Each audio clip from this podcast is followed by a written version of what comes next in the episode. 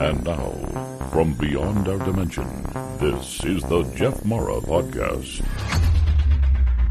Here's Jeff. My guest is Victoria Mary Clarke, artist, journalist, and author who channels and paints angels. And today we're going to learn about her. Victoria, thank you so much for being on our podcast and welcome. Oh, thank you very much for inviting me. It's a it's an honor and a privilege. Well, thank you. you know, Victoria, let's start with your spiritual journey and how you went from, you know, childhood all the way into channeling angels. Well, actually, I did grow up in Ireland in the countryside where mm. there are lots of uh, fairies and yes.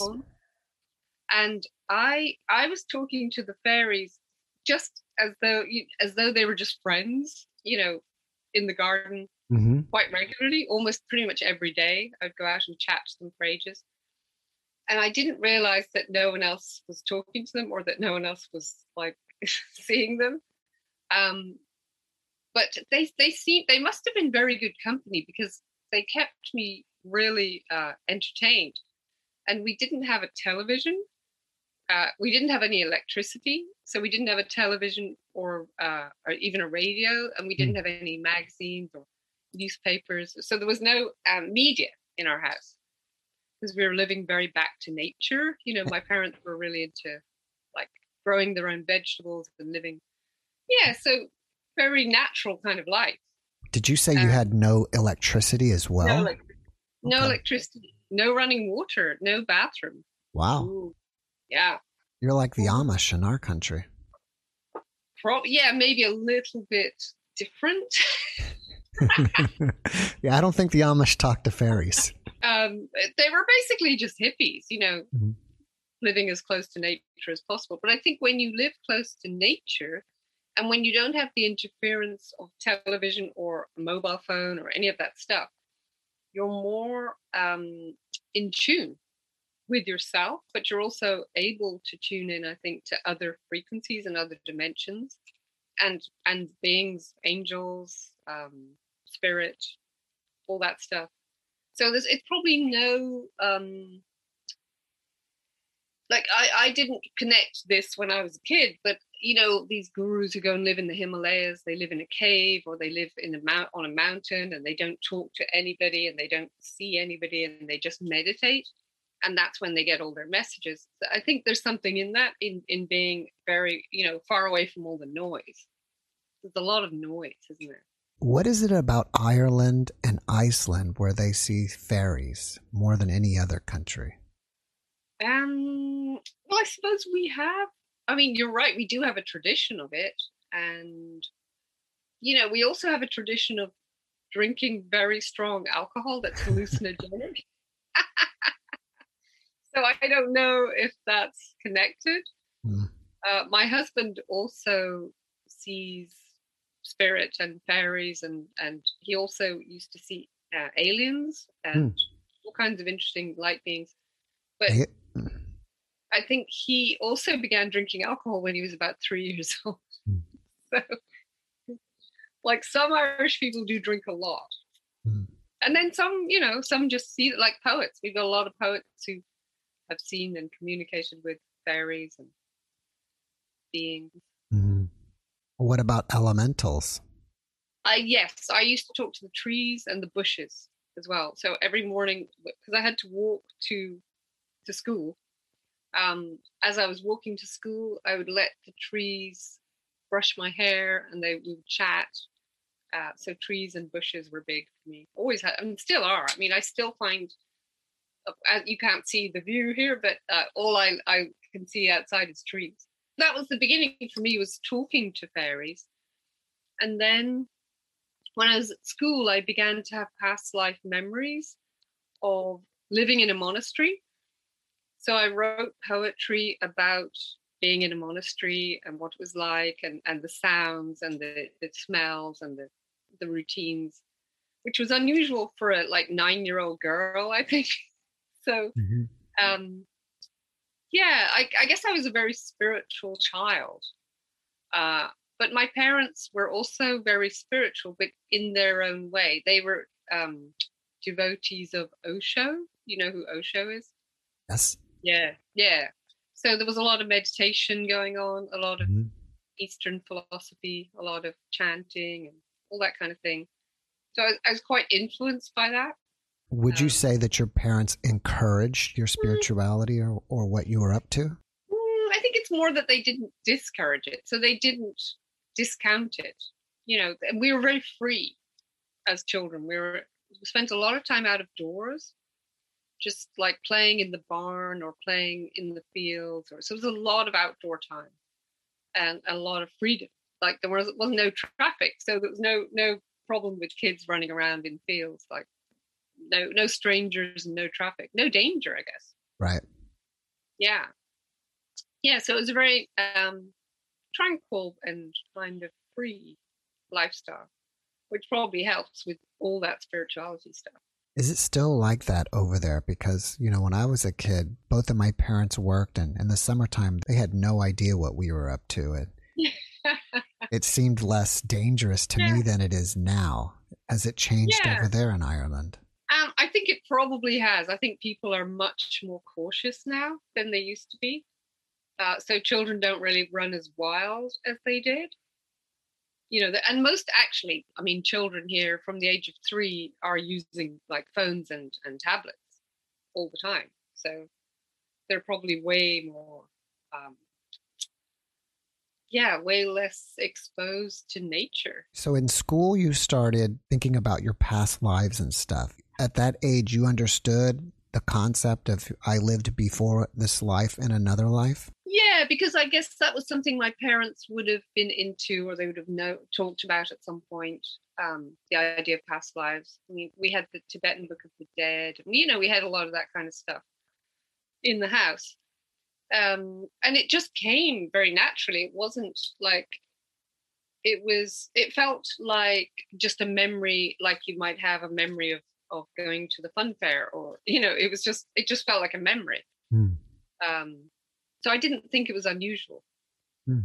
and i wrote poetry about it but then when i was a teenager when i was a bit uh, like maybe 14 or 15 i got more interested in things like music and fashion and makeup and boys and discos and so I, I lost interest in spirituality for a while mm-hmm.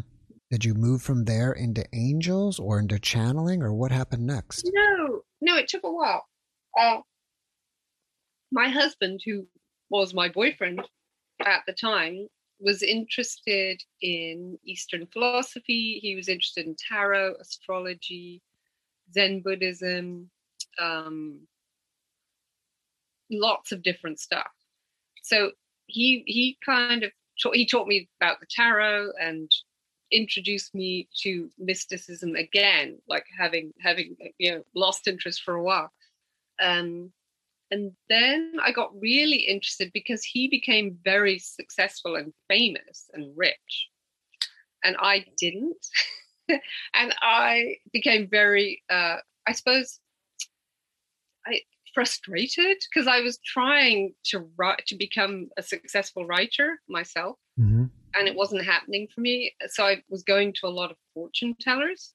So um, again, tarot readers, but also palm readers and um, psychics of all, all, kinds of psychics. Uh, because I guess I just wanted to know, am I going to make it? That's that was what was really the most important thing to me at that point. Because I felt like I was surrounded by my husband and a lot of his friends, all of them really at the top of their game, you know, very, very famous and very successful. So it, I felt very inadequate not mm. being one of those people. Um, so yeah, I was very frustrated. And that's what led me to finding out about channeling because I really just wanted to know my future. So I went to a lady called Lita Alberdi in England at the School of the Living Light and she was a disciple of Sanaya Roman, who some of you may have heard of. Um, she's an American. She's from Oregon, mm. and she wrote, uh, I think, five books on channeling. One actually on channeling, and some and some channeled books. Um, a little bit in the style of um, Esther Hicks, Abraham Hicks. Right. Um, so the, the guide speaks through her and gives life advice mainly. Uh, and this guide was very helpful to me, the guide that she was channeling. And I felt, I think, more than with tarot readers, because I think with tarot, you know, they might say, yes, you're going to be successful, but then you're just waiting for it to happen. You're like, when? When's it going to happen? Yeah. Um, so with this one, the difference was very, very visceral in that she, as she began to channel, this energy started flowing through her into me and I could feel it. And it was the most powerful thing I'd ever felt in my life. I mean, it was like the most love I'd ever felt from this invisible being. and it it kind of blew me like just knocked me and I was like, whoa, okay. This is something I want more of and I want it in my life. And if this is what spirituality is, this is you know, I now began to understand what they were talking about, all these people talking about how God is love, because it, I just felt pure love. And she was offering training in channeling. So I went and did the training. And again, I began to feel that I had now got a solid connection with pure love, which I could go to anytime I needed it. Um, and I mean, at first, I began to try to apply it in a way that would make me successful because I was still keen to get successful. But um, it really completely changed everything in my life, like without exception. Like my relationships, my my creativity, my career, uh, how I relate to people, um, and eventually I began to become quite successful. So it, it did work but it was a long way around and i think it was it was it was using my desire to connect me with my heart. And i suppose you talk about you know your heart's desire is what you follow so you follow your heart. And your heart might not really know what you want but it's got this feeling like you know you might fall in love with a person and you think okay it's that guy or that girl that's the thing that's going to make me happy. And of course it isn't really because it's you that makes you happy but along the along the journey of of pursuing that person you can sometimes find yourself. And i think that's what they were doing for me is they're helping me to find my own connection which now is it's established enough that I, I can't imagine it going away now because it's it's right there all the time. It's almost like a pulse that's happening all the time. Do you think that letting go of the desire for success and and making that connection is ultimately what ended up with you getting the success that you wanted. Yeah, and I didn't ever let go of the desire. I don't think you can. But I explored it and I went to, you know, I, I explored myself energetically. So I began to do a lot of meditation and a lot of channeling. And I asked the guides to help me with everything I wanted. So I, I give them a shopping list. And you're like, can you get me a new car? Can you get me a new mm-hmm. place to live? Can you get me a, you know, like literally anything. I mean, I, I was thinking of some of the funny examples of stuff that they did for me. And some of it was really very, very like mundane. You know, I had a new Prada handbag that I bought at the Prada shop in Milan. Mm-hmm. And I lost it, and it had it had cash in it as well as being a new Prada handbag. Um, so I was very upset and I asked the angels if they could help me to get it back. So they said, yeah, we can. We can help you to get it back. So they, they gave me a guided meditation to magnetize it back into my field. And uh, I did it for about 15 or 20 minutes.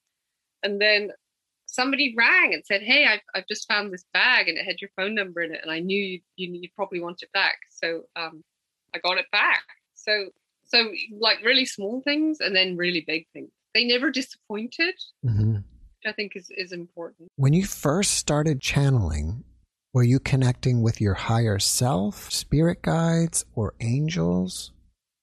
Uh, so the first guide I had was a spirit guide called Ashti, who was an Indian guide. Um, and he was very, he was very, um, I think gentle and um, quite quite humorous. You know, he'd have a he'd have a sense of humor. He would sort of coax me along you know like he would try to to show me rather than tell me always and i think that's that's something i found that they all have in common all the ones i've channeled is that they they don't like to tell you what to do because they don't like to take away your learning you know it's like putting stabilizers on somebody's bicycle they they like to help you to see for yourself so that you're you're so that you get the realization and then when you get a realization it tends to stick so they'll they'll ask you more questions than they answer if that makes sense they ask mm-hmm. a lot of questions so that you mm-hmm. reflect right makes sense. Can you recall the very first time you channeled and what was going through your mind? The first time i channeled was actually in a group in a channeling class and we got given a guided meditation to do. She talked us through it and and then she gave us the instruction that we should ask a question and that we could choose whether we wanted to write down the answer channel the answer on paper or channel it verbally and most people went for the channeling on paper because they were intimidated by the other classmates and they were like a bit nervous about getting it wrong and, and other people hearing, you know, a bit self-conscious. Um, and and I definitely chose to do that at first. So at first it was it was on paper. So I'd ask a question and then it would be like automatic writing. the mm-hmm. answer would start to come, and at first it would be just one word and then another word and another word until I got a sentence and then a page. So I didn't ever know what the end of the sentence was going to be. I just got the words as though somebody was dictating them to me. So it felt like I wasn't sure if I was making it up. I wasn't sure if it was real. There was a lot of doubt. And the mm-hmm. doubt kept happening for at least a year. So there was a year of constantly doubting. And the only time I didn't doubt was when I channeled for someone else and they said, yeah, this this means like this has helped. This is meaningful. This is useful. So then I got some validation from that. So when I did it for myself, I was like, mm, this might not be, this might be total rubbish. When I did it for someone else, so I practiced on all my friends, and they really liked it. Um, and you know, my husband liked it, and his friends liked it, and a lot of them felt that it was very, very helpful. So that gave me some confidence, a bit of a boost. So I think it's that practice makes perfect thing. You mm-hmm. just keep doing it, and eventually you get there. That makes sense. Are you a trance channel? Like you go into a trance and you're kind of not aware of what's happening? Or do you kind of feel like you're grabbing symbols and messages and communicating them? Or how does it work for you? So there's no, I don't go into a trance, but I do change my state. So I think what happens is my frequency raises. So I'm in a diff- slightly different state. And as I go into the slightly different state, my voice changes mm. uh, and my posture changes, uh, but not not in a way that's weird. It's just it slows down a lot, and you know I, I become maybe more articulate. I do find that they they have a better vocabulary than I have, mm-hmm. and they've got a really good way with words. Mm-hmm. and and some of them in particular, you know, when I when I'm channeling for people, quite often it's it's their guides who come forward and they start giving me the messages. So depending on the person, depending on how their style, their communication style, the language changes. So I, I channeled for Nick Cave, who some of you might know, the mm-hmm. singer, because he's a friend of my husband's, and he's quite biblical. so that the wording was very biblical. Mm. Uh, but when I channeled for my husband, who's more Zen, it, it was more um, like haikus and more kind of, um, yeah, a very, very different style. So it, it matches your style. I'm assuming you quite often use words that you would never use in your normal vocabulary. Yeah, that's true. For example, when they begin to speak to someone, they pretty much always begin by saying greetings, mm-hmm. which I would never say. so they can be quite quite old fashioned. At what point did you switch from going from guides into angels? We we ran the gamut really, so we did a lot of experimenting. and we would uh, ask for always the highest possible guide or the highest possible light being. Uh, but I was interested in the idea of angels, so I asked for angels, and I began to get them. But I mm-hmm. also asked for um, dead celebrities, so I got mm-hmm. like John Lennon, mm-hmm. um, Jimi Hendrix, Princess Diana, uh, a few dead celebrities. That was actually a bit of fun doing that. Hmm. what were those like? Well, John Lennon was very, very physical. So I felt him come in and I felt him like I could almost smell him. Like I felt his presence as though a man, like that particular man, was actually sitting right beside me. Uh, and he had a very strong mind. Uh, he was quite uh, slightly bossy. Uh, he he was telling me that uh, Yoko Ono had been very unfairly treated and that she hadn't been respected as much as she should be, and he was like really annoyed about this. And he said, "You don't realize what an artist she is. You know, you gotta." But he didn't actually have the accent because I was I was doing the speaking, mm-hmm. so he didn't have the Liverpool accent. Right. But he had a very strong male energy, and uh, he yeah, he talked mainly about Yoko and how much, you know, he loves her and how he talks to her every day. And that seemed to be the main thing. And he, he played a bit of a joke on me. So he, he sent me to visit a house in Notting Hill in London. Uh, he gave me the address and I mm. went there, uh, but there was nobody there. So I, I felt like he was kind of playing a joke. it was what were you supposed to find at the house? I don't know. He just said, go to this house and nothing else. So I did. but there was no one there. Jimi uh, Hendrix was more useful. Oh, yeah? So he taught me a little bit about music. He taught me about how, you know, music isn't just a sound, it can also be a color. Uh, so he said, you know, when I when I uh, hear music, I see it as well. So I, he said, I see the colors and I hear the notes at the same time. So all those colors that he used you know, in his clothes and stuff were very much like music for him. And he talked about the the scale that we use. He said that's very limiting, and that he he uses much more like an Indian scale, and it's got way more notes. So he mm. he's quite technical, and he wanted me to try and find a guitar or a, or find a, a person with a guitar so that he could uh, channel some guitar but I'm not very good on the guitar mm. myself. Mm. And I, I asked a friend of mine, and he was like, "Not."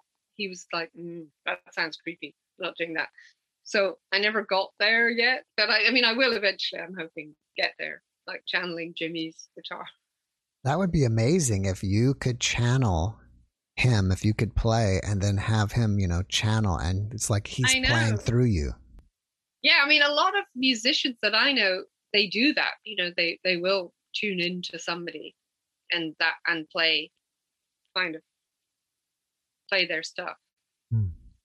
but princess diana she mm. talked about women's uh, self-esteem issues and self-harm and um, uh, eating disorders and how like in her lifetime she she her plan or her, her mission was to raise awareness of, of all that stuff uh, particularly self-esteem and eating disorders Hmm. So, but she was lovely. I liked her. Since you and your husband, especially your husband, is you know a famous musician and connected with all these people, do a lot of his friends come over and want readings and say, "Hey, Victoria, give me a reading"? And no, I mean I've done a few of those people. Yeah, um, um, not that many actually. I've done uh, some of his friends who are famous. I've done their their readings. Um, but I do like it's it's a weird thing. I, I don't really like doing one to one readings mm. very much. I prefer to do groups. So I hmm. like doing group work. Um, I like channeling for groups, and I like um, I like doing stuff that is maybe less about people's um, future and more about how basically doing what the guide did for me, which was helping me to change my perspective and to understand how to make stuff happen for myself instead of somebody saying this will happen or this won't happen. So I suppose helping people to have the sense that they're creating their reality, which is what I ultimately began to realize is that we're constantly uh, manifesting, we're constantly creating and magnetizing hmm. the stuff. It's interesting that you don't like one on one. Is it yeah. is it because possibly you've gave somebody some bad news and and you don't like giving bad uh, news? No, I, I, don't because they don't really give news. Mm-hmm. You know, they don't if you ask them what's going to happen next Friday, they won't tell you. They'll probably just ask you, what would you like to have happen next Friday? Ah. Well, but it's something about the dynamic of the one to one. It isn't, it doesn't, I suppose it doesn't motivate me. I don't feel inspired by it as much as I, I feel inspired by and motivated by doing group work. When you're doing group work, are you still giving individual people what comes through or you're just giving basic information well not really basic but you know information for the group like archangel metatron says that this is going to be happening on the planet or, or whatever they don't really go into that stuff. That's, that's something that i've never really gotten into is what's going to be happening on the planet. I mean they'll sometimes say things about they'll have themes about the energy at the moment is helpful for uh, emotional issues or it's helpful for um, health or whatever it is but it's it's quite practical. It seems to be very grounded in living as a human being and how we can upgrade i guess our systems and our thought our thought structures and our our ways of uh, going about our lives so that we're living more in a higher higher vibration. So I guess more of a vibration of love and cooperation and compassion. So that seems to be their their passion, and I guess it's also mine as well. Can you recall some of the things that angels have ever told you that just blew you away? Like, oh my gosh, that's incredible! I never even thought of that, or super profound, shocking, etc., etc. Mm, it's never shocking. No, it's always, it's like at one point they did say to me that you will always know the truth because it will feel like it makes sense. It'll feel like it's obvious. You know, you'll almost feel like you're remembering it rather than being told. And so everything they've told me feels quite um quite obvious. it's like it, it feels like, oh yeah, yeah how, how did i forget that you know like when when i first um began asking for the shopping list they they asked me you know what uh you know what how can we help what is it you'd like help with and i said well everything because i hate my life it's a mess it's you know i'm really pissed off and really angry I'm very disillusioned. Um, at that point, I had been doing a lot of affirmations and I'd been reading a lot of self help books. So I'd read Louise Hay, I'd read Deepak Chopra, Tony Robbins, mm-hmm. um, Wayne Dyer.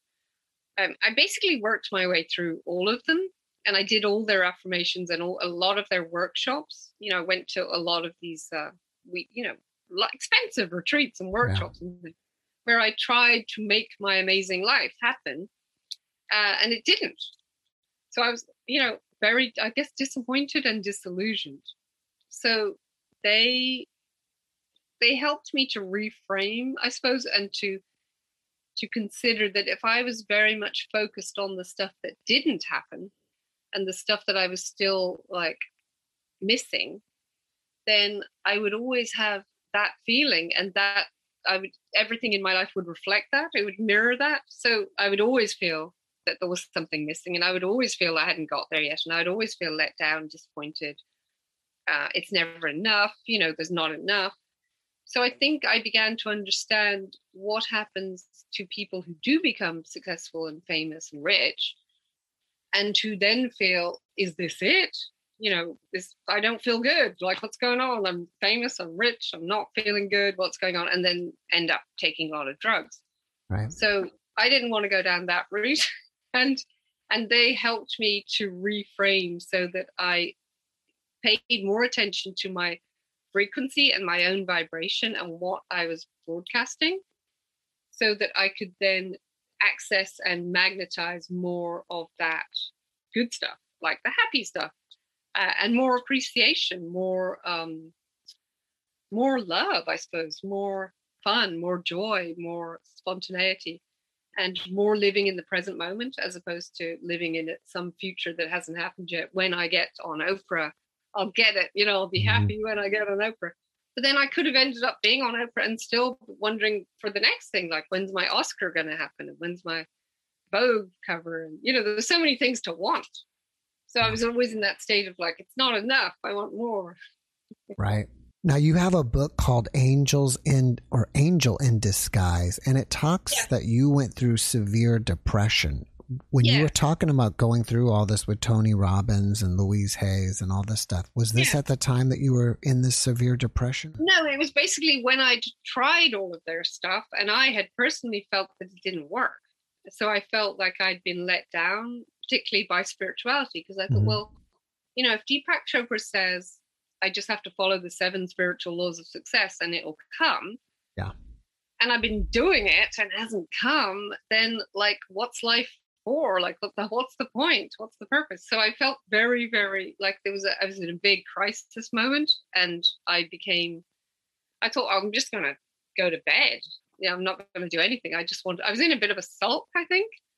Uh, and and one thing that had never really occurred to me was the thing of, well, if you start giving, then you'll be in that energy of love and sharing and some stuff will come to you you know and you if you let it in if you're not too angry or if you're not too resentful to let some love in or some nice things come in then you'll you'll start to have more of that feeling of appreciation and gratitude where you know you feel good about your life because you're giving and you're feeling the joy of somebody else getting something or putting a smile on someone else's face um yeah that was the bit that was really missing in me like because i was waiting to get happy myself i thought well i just got to get all the stuff for myself and then i'll be happy and mm-hmm. then i'll start giving and sharing and i think that's probably the way the world operates isn't it you know people want to get rich for themselves and then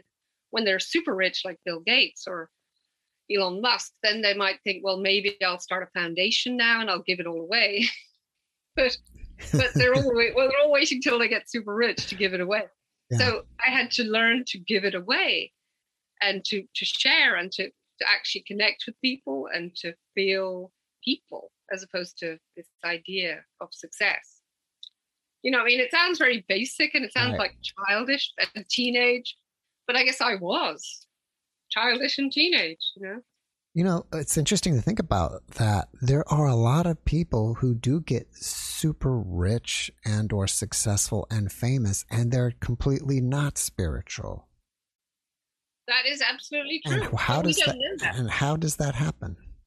Yeah, I mean, I think that it can happen like anybody can get rich and successful, but being happy is a whole other thing. You know, um, apparently Elvis was a very spiritual guy. He was been reading Yogananda. Mm. He was uh, meditating. He'd read like lots of really interesting um, books on the occult. He was interested in psychic energy. Um, so he was a bright and intelligent guy.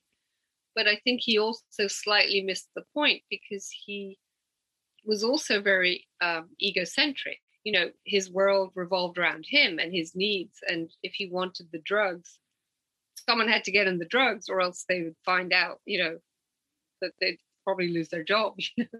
so we can get very, yeah, we can get very focused on our own what desires and what we want and, and maybe the gratification thing. And, uh, but I don't think, I don't think you'd have to be spiritual to be successful. I mean, you know, there's been like obviously thousands and thousands as far back as you can go with human beings being greedy is often a recipe for success. Mm. And if you're willing to beat up everyone else and take their stuff, then yes, you'll be successful, but will you be happy? I don't know. There's a famous author that was super successful and made a ton of money, and he went to jail, I believe, for fraud. Mm-hmm. And he said in jail there are so many millionaires that you wouldn't realize it.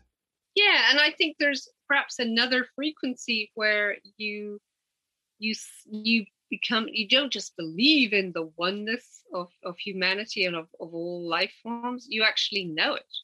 So you know you're one with i'm one with you like we're not separate you know right. and you know that you're one with your audience and you know you're one with your clients or your customers. So you don't ever want to hurt them because they're you. They're like right. your family you know what i mean? They're like parts of your body. So when you give from a place of pure love where you actually have this desire to make someone happy i think you can't fail to be successful if you're willing to let it back in. And i think maybe a lot of uh, the spiritual people i've met their problem isn't giving. Like they're very giving. They give and give and give but they burn themselves out because they don't receive. And they don't um, they don't really feel that they deserve to receive you know they don't they, they don't really feel that they're worthy or that they're good enough. And so they sort of have this um, a disconnect with themselves. So i think it's just as important to learn to love and have compassion for and acceptance for and and respect for yourself if you want to be successful mm. which is another thing i guess you could look at the big you know like disaster celebrities like marilyn monroe you know, who always said that she never felt beautiful. Like she always felt like she was still Norma Jean. And, you know, everybody else saw Marilyn and she felt she was still that girl who was like not wanted. So being not wanted or being abandoned, all that inner child stuff, I think has to be worked through so you can feel the love for yourself. Hmm. So it's a long, it's a process, isn't it? Yes. Do you think that we all have angels around us? And if so, what are the signs that we can look for to see that they are with us? Yeah, I mean, I've come to believe that we do. And I know that they like to communicate in ways that are reassuring. Uh, so, quite often, people will see white feathers, uh, and some people will see little like birds. Um, but it's whatever whatever appeals to you I think they'll use whatever they know what your uh, mentality is, and they, they know how you think, and they know how what you like, and what makes you feel safe, and what makes you feel happy. So, so for some people, they actually have to use other human beings. So it'll be another human being who will be your angel, and who'll turn up and like say the right thing. And it might be someone you only meet for a couple of minutes. You know, you might be at the checkout, or you might be um, you know, just on the street and somebody just is smiles at you or says something nice just to kind of lift you and lighten your path and make just make you feel a little bit better. Hmm. So I do think there's all kinds and all all possibilities.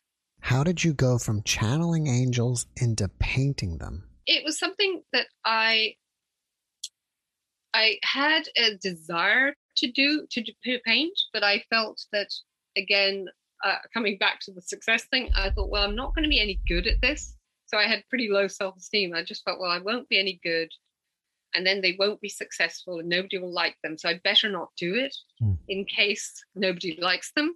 Yeah. Uh, and then um, my husband um, had a bit of an accident. He wasn't well, and Johnny Depp gave him some paints, and he didn't use them. So I picked them up and I started messing with them. And I thought, well, I'll just uh, I'll just do one. You know, it won't do any harm, and I won't show it to anyone.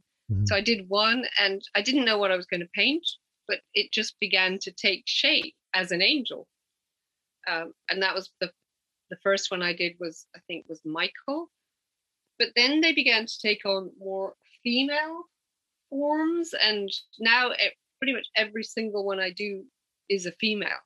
So they're female angels, and they're not the traditional uh, angels that you'd find in Judaism or Christianity. So they're not. There was one Michael, but that was it. It stopped there, and there was no uh, no more male angels and no more Christian ones.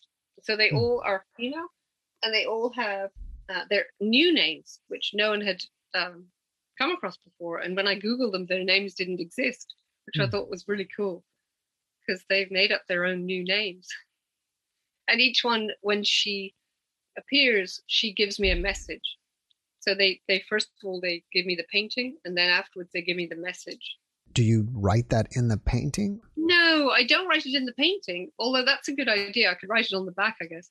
But they usually just let me write it down. So when I'm sharing them, I share them on Instagram, and I share the message with the with the painting on Instagram and on the website. Are you channeling while you're painting them? Like, do you feel like you're channeling them and they're actually helping you paint them, like giving yes. you the vision of what they look like? Yeah, they absolutely are. Because I had no, um, no practice and no technique and no no experience, so I didn't know what I was doing. So I just let them guide my hand. So I would just take, you know, they'd say, get a pencil, get a pencil, get a pen, get a color, get red, get blue just I'd just do whatever they they guided me to do. Do you it makes feel, it easier because you don't have yeah. to work it out. Yeah. do you feel like you're transferring their energy into the painting itself? Yeah. So I've had a number of clairvoyants uh, come round and take a look, and they they said that they felt that the energy coming from them is um, is noticeable. You know, you can really feel so they're feeling and seeing. And one of them told me that she recognized one of the beings in the painting. So do I know that? I know her. I know who she is. Mm. I've seen her. I know, I've like seen her, and uh, she's talked to me as well. So they obviously have other people that they talk to or communicate with. Just from looking, I'm assuming that the paintings are rather large, like behind you, and then what you have on the, and then what you, and yeah. then and then on the wall behind you, are those just prints made from the paintings? Um, those are prints, but they're about the same size as my originals usually start out. So oh. most of them start out quite that sort of size, like mm. A3. And very occasionally they go a little bit bigger onto a canvas, directly onto a canvas.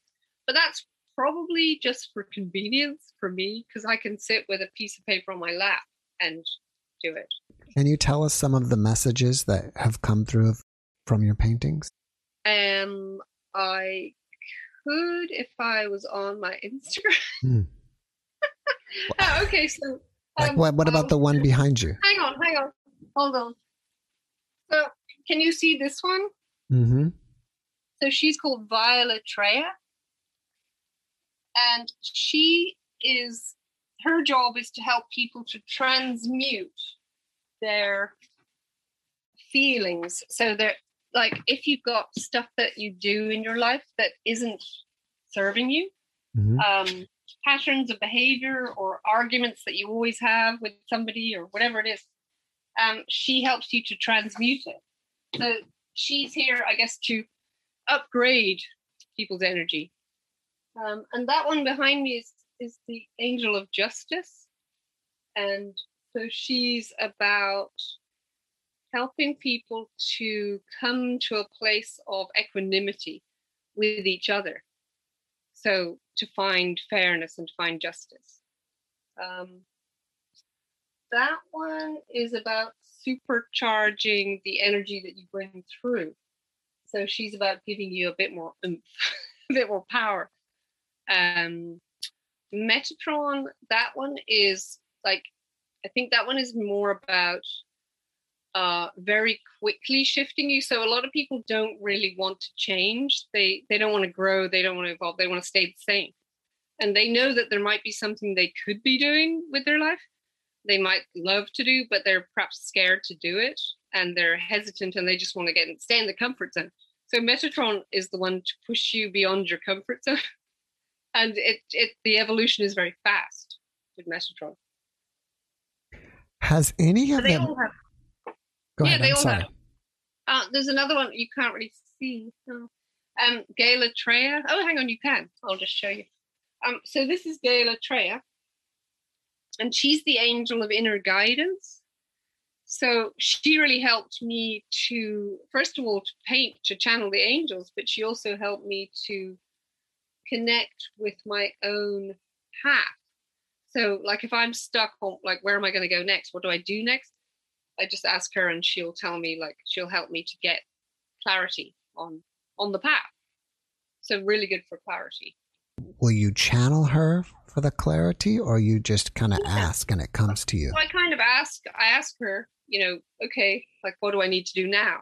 Well, how can I, you know, how can I get to where I want to go? Or how can I, what do I, yeah, what's the right thing to do? What's the best thing to do? What's the, what's the piece I'm missing?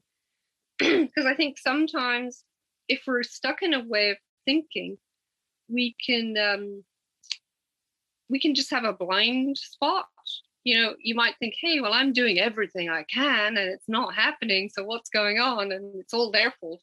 But actually, there might be something that you're doing that isn't helping, or something that you're thinking that isn't helping, or some kind of, you know, a belief that you're holding or a pattern mm. that's just not that, uh, that uh, that you don't see it. You're like, mm, no, it's not me, it's them. So when it, you know, we have a lot of uh, blind spots. I think. How often do you channel angels? Uh, most like several times a day. Mm. So I'll start in the morning. I'll do it first thing in the morning. Um, and then during the day, I ask for guidance on whatever's happening. So to, to help me to get on the most, I suppose, the highest vibration, the highest frequency.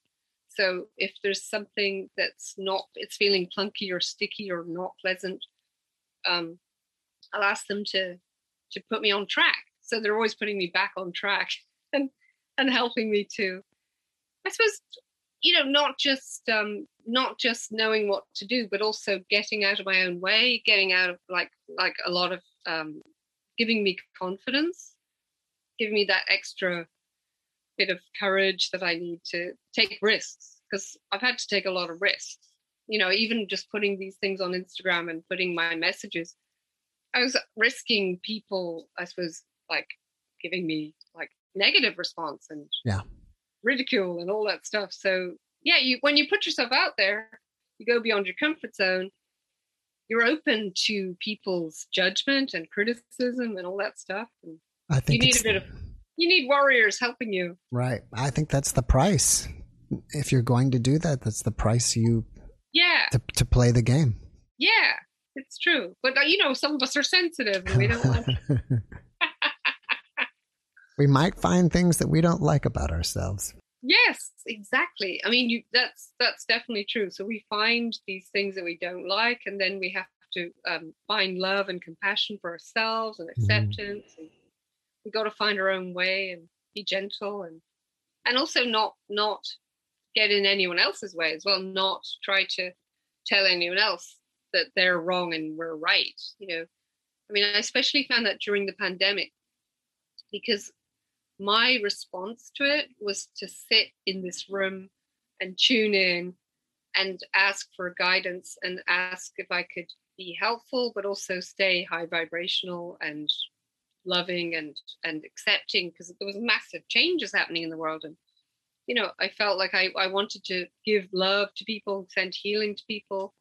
And i also wanted to have a good time and stay happy and stay healthy and you know mm-hmm. all my family and everybody. So i spent a lot of time just meditating but then other people perhaps would have felt that that was a waste of time and you know why are you doing that when you could be doing, doing something more useful? or i don't know. So you you have to stay in your own lane now i know that you've taken these paintings and printed them on fabric and make like mm. scarves and other things and when you said the yeah. pandemic maybe you're already doing it but that would be really cool to put an angel's face on a mask i did yeah i have an angel mask do you want to see it yeah okay so yeah, I felt it looks cool. I felt it was a good idea to do mm-hmm. an angel's face on a mask, partly because you know when you're looking at somebody wearing a mask, it can be a bit frightening. Yeah, because it can make you feel like you're in hospital or something, uh, yeah. or at the dentist. So if you see somebody wearing a mask and it has an angel on it, it's less frightening. Uh huh. Yeah. Yeah. Yeah. So I did good... angel masks. Um, lots of angel scarves. Nice. And this pendant is one of the. That's yeah. that same angel on a pendant. That's cool. What is the metal yeah. that's made out of? It's silver. Silver. It's silver. Yeah. Oh wow, must be. Yeah. Pure silver. Yeah. Oh, that's nice. yeah, I mean, it's been great fun experimenting with scarves and jewelry and mm-hmm. all the stuff. So, I even made yoga mats. I have a yoga mat, uh-huh. but you won't be able to see that, will you? Because it'll be too big. We can try. You can try. Okay, so these are my yoga mats. Yeah. So I got some State yeah, Farm cool. actually. Yeah. They're nice and thick. So I did a lot of yoga as well. And and I have these these dolls which are the angels made into dolls. knitted. That's I got cool. a hand knitted doll for every angel. Oh, that's cool. So yeah, that's been very fun.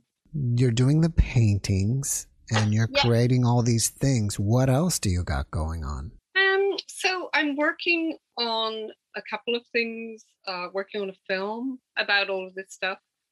Um, and also working on moving into teaching it in groups. So teaching people how to connect for themselves and how to get the guidance and um, yeah, I think it's nice to share that stuff because I feel like everyone can do it. Yeah. What do you think is the trick to it? I think the trick is to it's the vibration. So once you can access the frequency of love and the frequency of compassion, um, you open yourself to all of their energy and their messages. So I think if you can be still and feel love, then you're very open to the messages. Mm. Uh, and that that's the trick. Being able to be still, so being able to still your mind, so meditation, being able to meditate for uh, maybe 20 minutes at least or half an hour. So you're very still and you you focus on love so you're receptive and you're you're you're vibrating at their frequency. I've heard before, and I kind of think also that the angels have got to lower their frequency a little bit at least to kind of reach us. Well, yes, that is definitely true. It's a step down. It's like electricity, isn't it? Mm. There's a mm-hmm. step down process. But it's I don't think it's that they have to lower their frequency. It's more that they they permeate your layers of resistance. Um, and they do it i suppose when you're in a very people get receptive when they're relaxed so if you're doing something you really enjoy that's very relaxing and that could be like for some people it's gardening you know or for some people it's walking the dog or it's uh, baking something or you know people get into this lovely state where they're feeling really chilled and they're really happy and they they're really appreciating life and they're just like feeling in the zone. And that's when all this stuff can come in because you're you're receptive. You're not you know in that mental like analysis calculation manipulation stage but I know exactly what you're meaning. It's like, yeah, you're in this, you're almost meditating. You know, you could but be. there is, I mean, scientifically, you know, Joe Dispenza talks mm-hmm. about go from your beta state into your alpha state into your theta healing state. Mm-hmm. And once you're in your theta healing state, he reckons you can access your higher consciousness and your potential and your, your like more of your power. So, like, he reckons healing takes place in the theta state and also manifestation. So, you know, if you've got something you're really set on uh, and you want to make it happen, uh, get into that state and then uh, create from there. So it's the it's the creative state and it's the state where ideas come mm-hmm. and imagine. You know, it's your imagination and your and it's good in the in the best possible sense of the word because I guess imagination can take you into lots of dark places too. Yeah. So you get creative in a good way. Do you have lucid dreams, or do you have any special type of dreaming that you do? Not really. No, I used to lucid dream as a child. So I used to program all of my dreams, like like programming, like writing a film and then stepping into it. So I would decide, you know, tonight I'm going to be a fairy princess, or tonight I'm going to be this, or whatever, doing that. So I did that every night as a child, but I lost that ability mm-hmm. when I was about 12. Uh, so since then, my dreams have been pretty regular. Mm. Like sometimes I have interesting dreams, but they're not that interesting. Do you have a favorite angel? It's very hard to choose. Like, um, no, I couldn't. I couldn't say I have a favorite. No, that'd be bad. That'd be you really have all you have all these angels around you. Yeah, they're all like, no, you don't have a favorite. Although I really like Metatron because I liked being because I'm quite I play it safe a lot and I don't really like change and I I have a comfort zone and I'm very happy with it and I don't want to go beyond it. Mm. So Metatron has been helpful for me in really pushing me beyond anything I thought was possible. Like in particular, you know, doing these paintings, getting them out there, making stuff happen in the world. Mm-hmm. That was where I was hesitant. Do you find that when you go beyond your comfort zone, that's when you grow and you make strides? Oh, yeah. It's amazing. Like once I've done it, like, you know, I step on a stage and I give a talk and I'm terrified, you know, absolutely terrified. And I step on there and I do it. And then I'm like, wow, how, how could I have not wanted to do this? This is so exciting because it's such a buzz mm-hmm. when you go into and you do something that really challenges you and you, you get there and it works. And yeah, it's really exciting.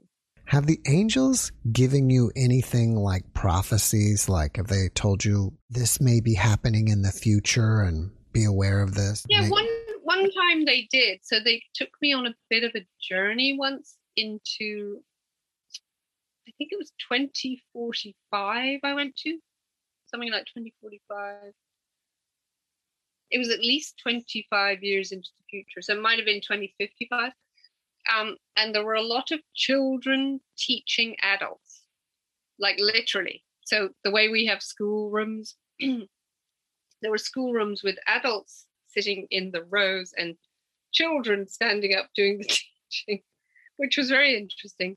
And there was a lot more um, traveling in sort of these bubbles that were in the sky, but they were like small bubbles that were moving around in cities and they didn't seem to be connected to anything.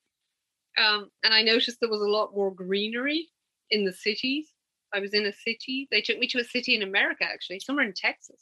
Hmm. Um, and there was a lot of greenery and a lot of these bubbles. And they showed me that children are teaching now and, and adults are getting it. They're understanding that children are the teachers and they're literally letting them teach. Um, it seemed very positive you know, traditionally I thought angels were basically messengers, like messengers from God, but it seems yeah. like they yeah. do so much more. Yeah, they help you a lot. Do you have like a basic definition, like what are angels? If someone asked you, like, what is an angel? What do they actually do?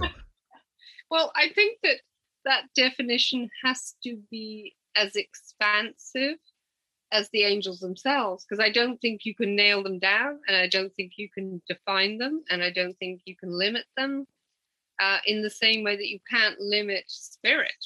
You know, you can't really say, well, spirit is this and it's not that.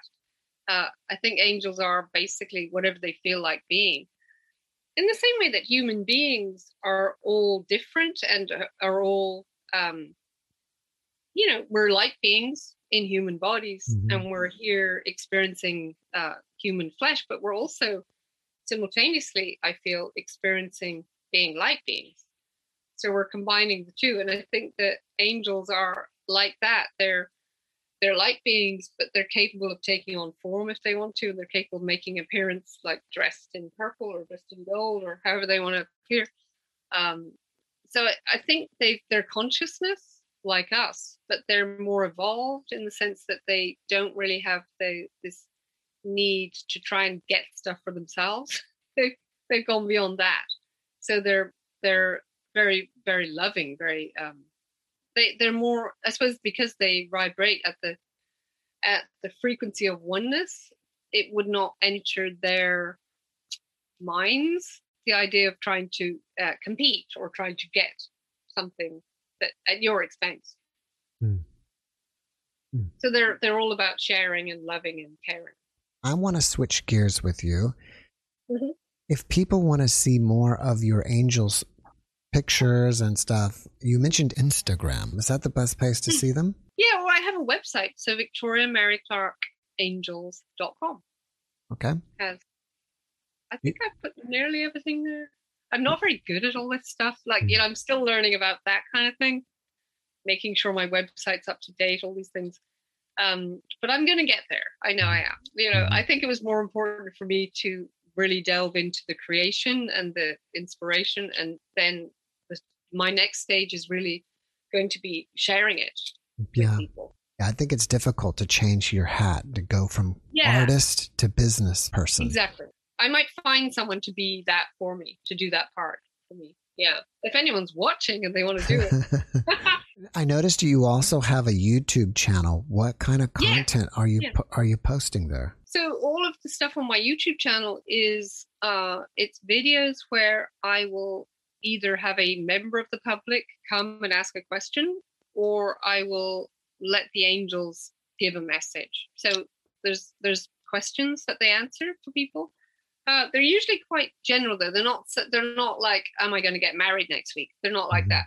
Uh, they're more, you know, how can how can I have um, how can I get beyond bereavement, or how can I get beyond addiction, or how can I have like better health or more money, or you know, so more generally u- useful for everybody. The questions, Makes sense. fear, uh, you know, all these kinds of things. And your book, can we get that from your website or do you get that on Amazon? Yeah, yeah you can get that from the website. Yeah. So, yeah, you can get some of the stuff from the website. You can definitely get the, the silver pendant mm-hmm. that you've had your eye on. I know, I see you have your eye on it. All right. Well, before we finish up, can you leave us with one last positive message? So, my, my really strong conviction that has been road tested by me is that you can actually change your experience by changing how you vibrate. And that's, I mean, it's been very challenging for me and I've worked on it a lot and felt very frustrated. But now I'm at the stage where I know that I can, you know, get in alignment, tune into love, ask that I be guided and be guided to be as loving as I can and, you know, for myself and everyone else and and as I do this, I notice that people are nice to me everywhere I go. Mm. like literally everywhere. You know, everybody from the people in the shops to even policemen are nice to me. Like everybody's nice to me all the time. So I feel like I'm getting the validation all the time. So I'm getting feedback and nice things happen to me. You know, like I've had some incredible experiences in the past couple of years. I mean, even during the pandemic, I got to walk the red carpet with Johnny Depp and wear a beautiful gold gown and feel like a princess. Mm-hmm. so I felt like a success, you know. Um, so I think a lot of the things I thought would uh, make me happy are beginning to come now, now that I'm open to them. Do you think that once you just change your frequency and your thinking, you know, everything can go from being a negative world you live into a complete positive world. Just like you're yeah. saying, everybody's nice to you. Yeah. I mean, I think you have to make sure that you're not trying to interfere with anyone else's journey or their path. Uh, and don't be judging other people for what they're doing. You know, let them, you got to be, acceptance is key. Uh, and even stuff that you think, oh, that's really bad, you have to accept it because if you're not accepting something if you're resisting something then you're staying below the frequency so the frequency is pure and it's acceptance and it's it's oneness so there's nobody can be left out mm. no matter how bad you think they are they can't be left out because hmm. it's like you're leaving leaving out a person part of yourself right right judging. like like jesus said you know um let he who is without sin cast the first stone um, and other stuff about you know like forgiveness and i think forgiveness is huge yeah one thing that i thought was interesting is when you take the thought of if we're all the we're all one basically and let's say you play a game and someone else wins well in a way you still won too because if yeah. they win you win there you go there mm-hmm. you go exactly yeah that's true although it's still fun to play isn't it right Yes, that's true. Yeah. All right. Well, Victoria, thank you so much for coming on and sharing with us today. I'll put your links to your YouTube channel and your website in the description. And I hope you maintain not only maintain the success you have, but even grow it to massive success. Oh, thank you. Well, I feel like I already have in a weird way. just because it feels like success is something that's that's just in the moment. You know, it's not really in the future. It's right now. So are you right saying now I'm successful? So are you saying that it can't be more? I'm not saying it can't be more. I think there's loads more fun to have, but I feel like there's so much more in the present moment than we ever know. Yeah. That it's really very precious. It's kind of like you don't even know what you don't know. Don't know what you don't know. So what I'm wishing for you is more success that you don't even know you could have. Yeah. it's even possible. I love it. I love that. Thank you. Yes. And for you as well. Thank more you. success than you thought you could have. And Thank I hope you. you get that for Ethereum. Thank you. Yes. Thank you very much. All right. Oh, I wanted to ask one last thing, and I'm glad I just thought of it. it. And that is, are you open to the public? And what I mean by that is, if people want to ask you questions, can they, you know, reach out to you on Instagram or somewhere else? Yeah, so it's easier if they do it through the website because my Instagram, I have a lot of followers now, and I I get a lot of messages every day, and I don't have time to read them all. Yeah. So until I get a secretary, I I think in email e- email me through the website. Yeah, I was just thinking you need to put one of these angels to work to be as your secretary. I know. get me a secretary. Yeah, you're right. That'll be the next thing. yes. All right, Victoria. Well, thanks again. I wish you the best and have a great day over there in Ireland. Thank you, and you as well. Thanks for watching the Jeff Mara podcast. I really appreciate you. Another way to show support is through YouTube memberships. And if you do, there are loyalty badges and other perks depending on your level of membership. All you need to do is click the join button underneath the video to find out more. Thank you for your support.